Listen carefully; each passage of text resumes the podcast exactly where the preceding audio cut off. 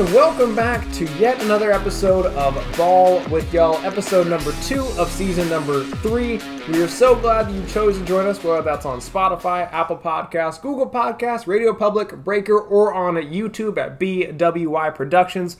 We are so glad once again you chose to spend a little bit of your morning, your afternoon, or your evening with us.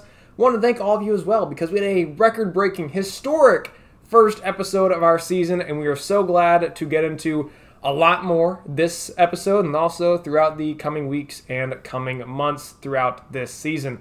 Now, Zach, I think let's get right into it with our first segment of the day. Let's crack it open. To begin, let's crack it open. We are going to kick off with a little bit of, of conference realignment. Zach, we've had a great deal of, of realignment discussion and then also a great deal of realignment itself over the past few weeks and months. Uh, I want to first start off with USC and UCLA, right? They they joined or they are joining the Big 10 in what, 2023, 2024, 2025? To be determined still. To be determined. So uh, I mean, there's a lot to unpack here. Just get your initial thoughts on that whole situation. Utter shock. I mean, I remember coming uh, off of my lunch break and I saw a text from you and I, it said USC and UCLA to the Big Ten. That's cool. And I was like, this has got to be like a sick joke. My first move, as always, for all college football fans, is go on Reddit, and it was true.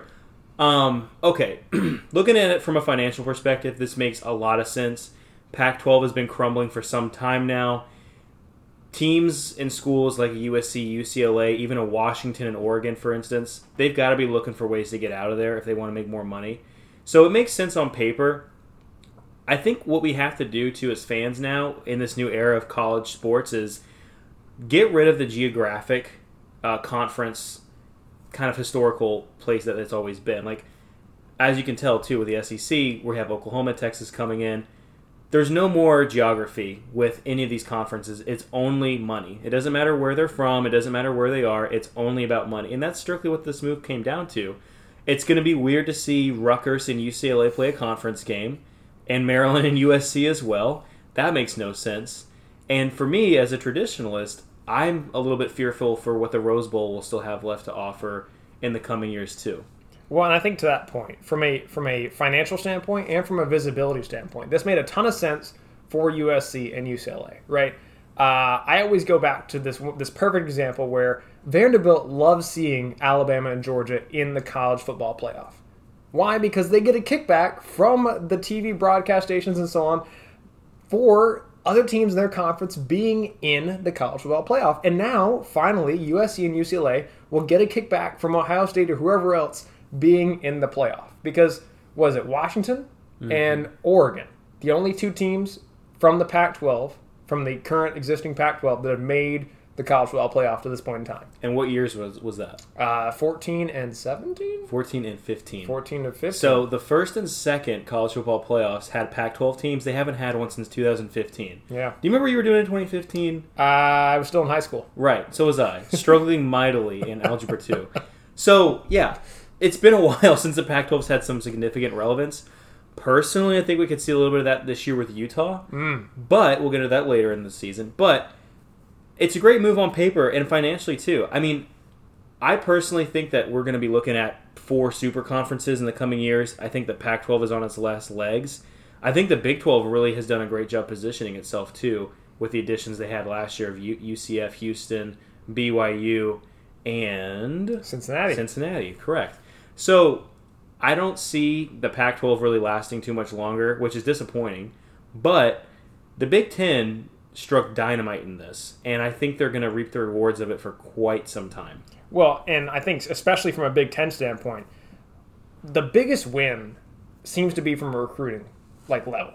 Mm-hmm. You look at Ohio State, Michigan, Indiana, Wisconsin now have this gold mine of a market when it comes to Los Angeles, right? And obviously, uh, Ohio State's had reach there with, with their quarterback Dwayne Haskins being from that area, and, and many other players on their on their team, and many others, right? But they have that reach and that that ability to actually make waves in the recruiting uh, landscape, right? and it's going to actually change how they recruit moving, moving forward, and it's going to change the game for other conferences as well. How does the SEC respond to this? How does the ACC respond to this? And ultimately, the Big Ten, I feel like the Big Ten schools benefit a little bit more from this move than USC and UCLA do. Mm-hmm. I think it's mutually beneficial, but I think it's definitely almost equal, if not greater, of return on investment for the other existing Big Ten schools. This makes Northwestern a lot more attractive too. I mean, Northwestern now gets to go out and recruit and say, "Hey, we're going to play in LA probably every year once the schedule's all said and done, with a rotation of either UCLA or USC." Or, "Hey, you're a big grinder on the offensive line and the and you live in Oregon, Washington, California. Well, guess what? You're going to be able to play a home game every year if you come to Ohio State too." So, I mean, listen, I think it's a great move for both. I'm a little fearful for See, I've always been a huge realignment fan, as I think you have yeah, too. More than familiar. right? Yeah, we like realignment. This is the first time I'm like, okay, maybe it's gotten a little out of hand here. This has gotten a little bit crazy. I don't want to see, and I, you know, we want feedback from the listeners too on this. I don't want to see 20 team conferences. I think 16 is the number. That makes sense. You can pull off nine conference games a year, and it still fits. That's why I didn't have a problem with Texas and Oklahoma going to the SEC last year. That's why I still am kind of like, okay, it's 16 teams in the Big Ten.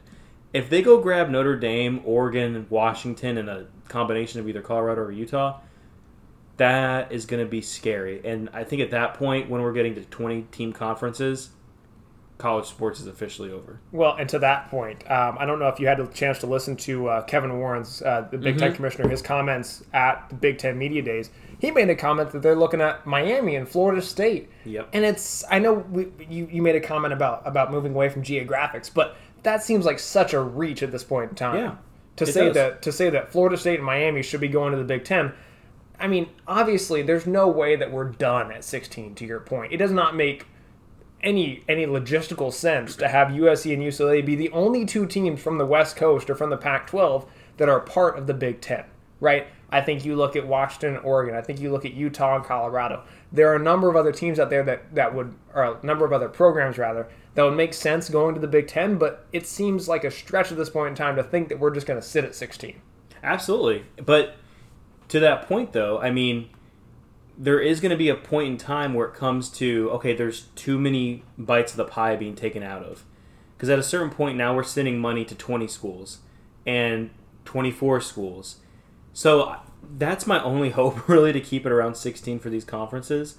But I mean, who's to say and you know, looking at the other conferences, the only one that doesn't really need to do anything is the SEC. Mm-hmm. The SEC does not need to expand one bit for the rest of eternity. They have enough big name programs, enough money coming in. They're going to be set for a long time. This is a move out of desperation for the Big Ten. You'll see one probably from the ACC as well. If I was the ACC, you have to go get Notre Dame immediately.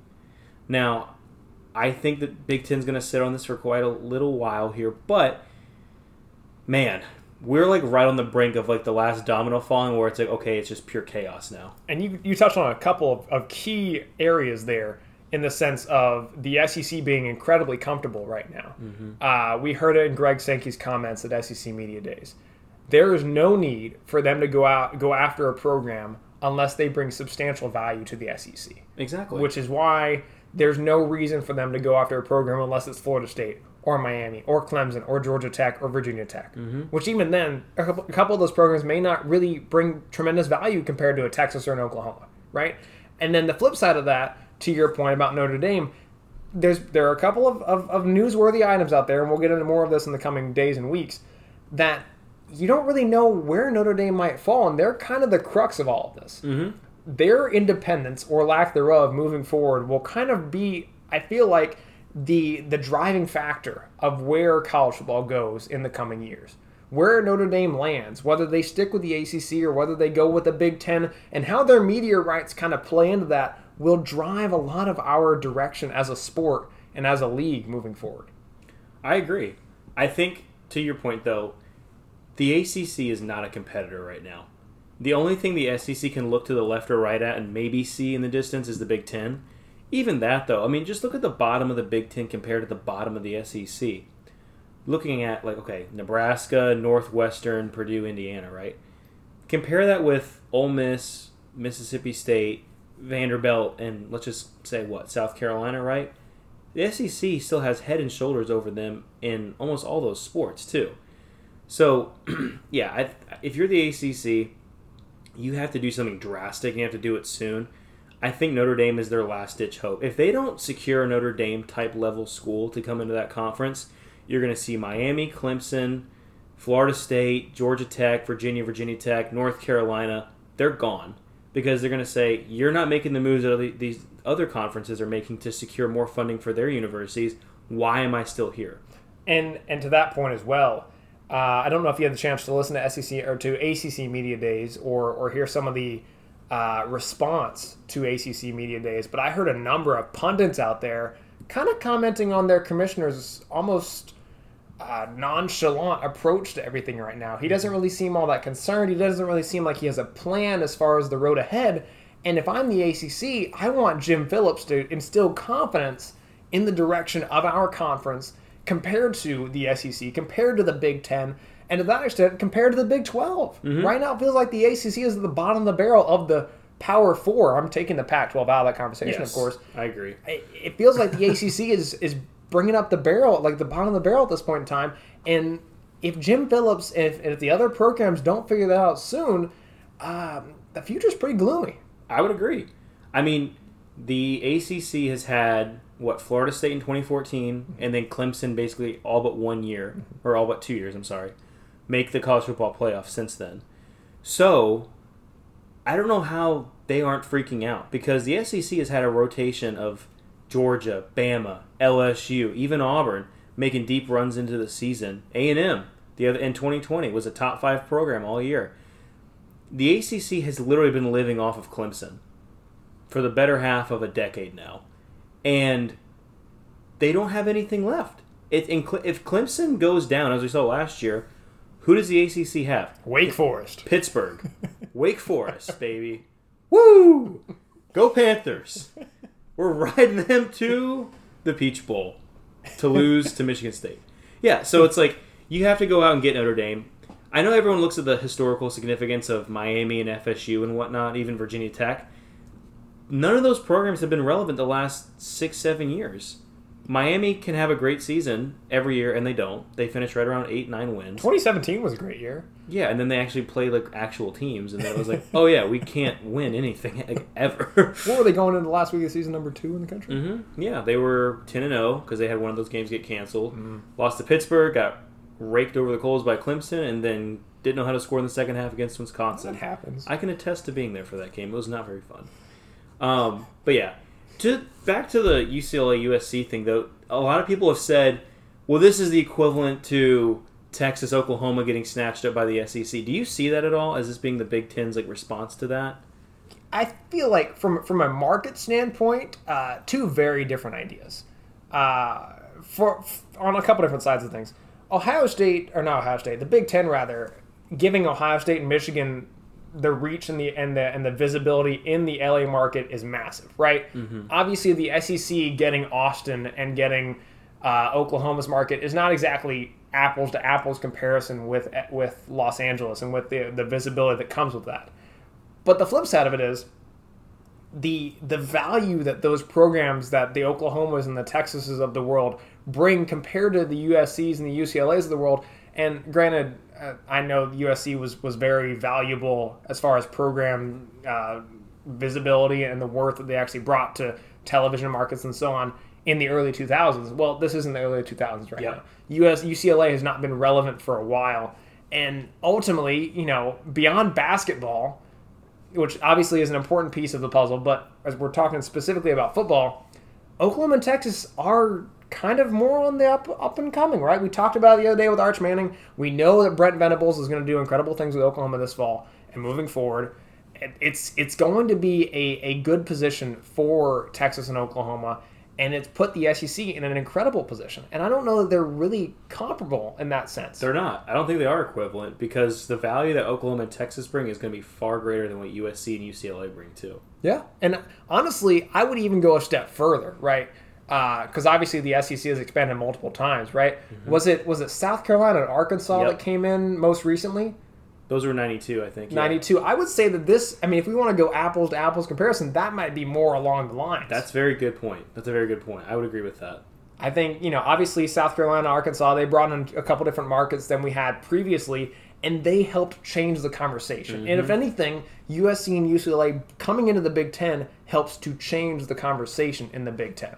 But I don't know that it, it it's a monumental move like we saw last year with Oklahoma and Texas. Agreed. 100%.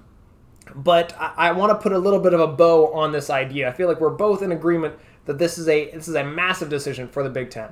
This is a, a massive opportunity for the Big Ten and for USC and UCLA, but it, it pales in comparison to what the SEC has done and what they will continue to do moving forward. Absolutely. I mean, just look at even throwing it back to the other night, college baseball.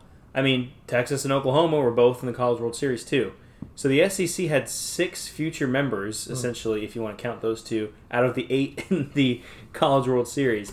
And Oklahoma, I think, is going to have a very good transition to the SEC. I see them coming in winning eight, nine games. Texas, obviously, we talked about them. That's going to be tough. But the SEC, again, beats the Big Ten not only on the football field, but also in the brains, too, because they went out and got the two biggest free agents available, if you will, with Texas and Oklahoma. And that's going to be a boatload of cash coming in with them, whether they come in in 24 or 25. And and the last note I want to add on this conference realignment subject, and I'd love to get your thoughts as well. Uh, for the longest time, I thought, and, and you probably thought as well, that the Big 12 was the dying conference. That they were ready to be, they were ripe for the pickings, right? To for, for programs left and right to, to flee to other conferences because it made sense, geographically speaking, and also just from a financial standpoint. Yeah. Uh, now it seems like the Pac-12 is is is the dying conference.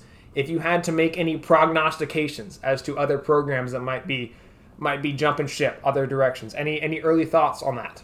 I think you got to look at both the Arizonas. I think both Arizona and Arizona State could be on the move. I also think Colorado and Utah could be a package deal too. I really think the Brainiac schools are going to be the ones that are going to be hurt the most with this, with like a Stanford and Cal type situation, um, with them being on the outside looking in to get into other conferences.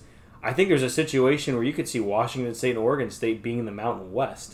That sounds insane, but if these bigger programs in that conference keep getting picked up by these other conferences, I don't see why not. And then to kind of end the the segment here with this, the Big 12 survived because the second that they got rated, they went out and got the best schools that fit their conference. Going out and to secure a, a BYU, Cincinnati, a UCF, and a Houston changes the game. They went out and got four teams last year that were top 25 schools. Cincinnati was in the college football playoff. BYU is a top 15 team.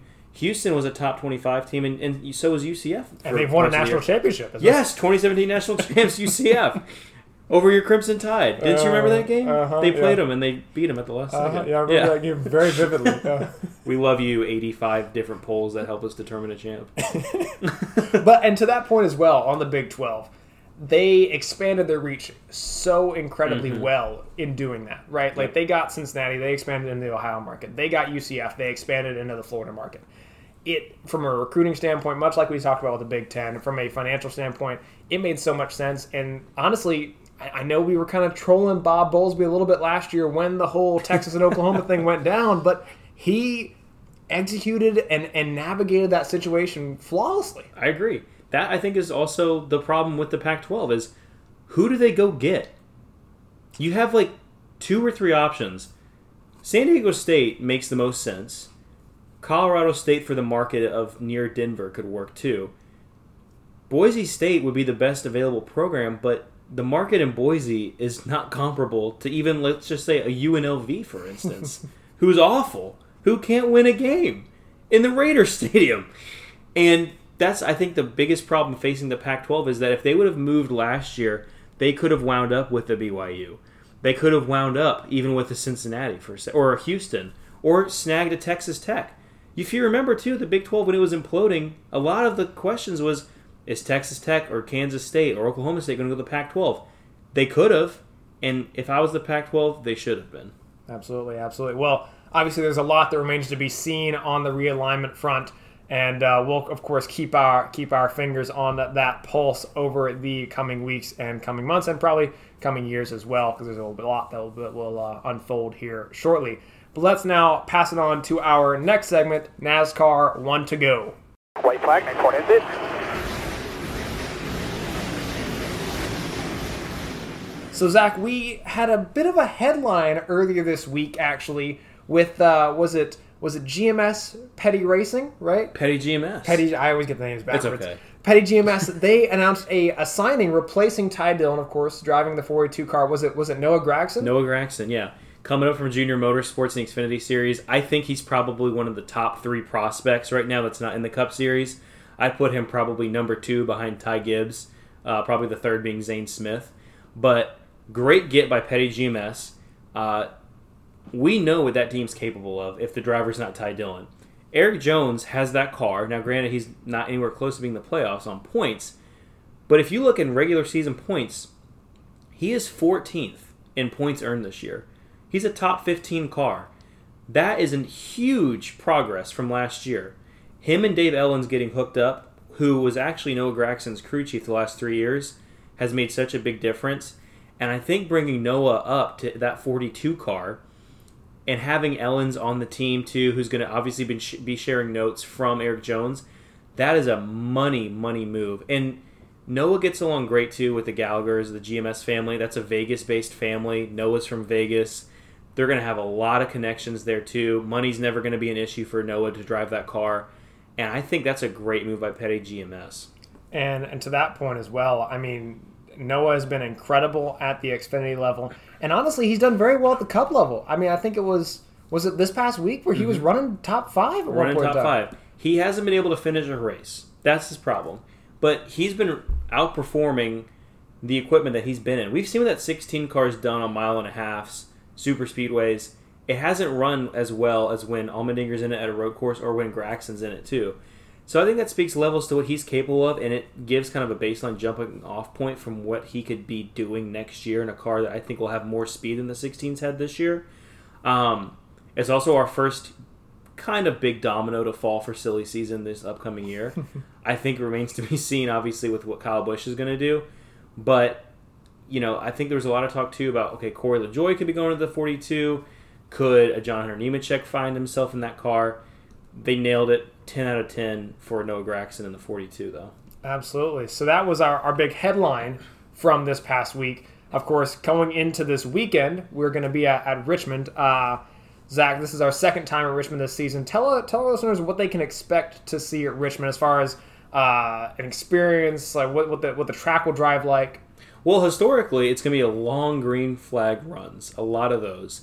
Um, the race there in the spring this year, I believe the whole last stage ran flag to flag, and we obviously kind of had a new stra- strategy play out where you had guys pitting early in the stage, staying out late to end the, in the stage, and running faster lap times at the end with Hamlin catching William Byron from a long ways back, mm. and then Kevin Harvick who pitted a lap after Hamlin, almost catching him. Tire wear is going to be big. Executing those green flag pit stops, which have been a massive problem this year. Seems like every time we get one of those, a wheel comes off and the caution comes out. Um, I normally would say pretty tame race. With where we are right now in the season in the points battle, I'm watching two things this week: the front of the pack and Ryan Truex. Oop, that's the wrong guy. Martin Truex Jr. That's Ryan. That's Martin's brother is Ryan Truex. Ryan Blaney versus Martin Truex. I'll get it right. Just give me like eight more tries. Um, that battle. I've lost my co-host. He's falling out of the chair.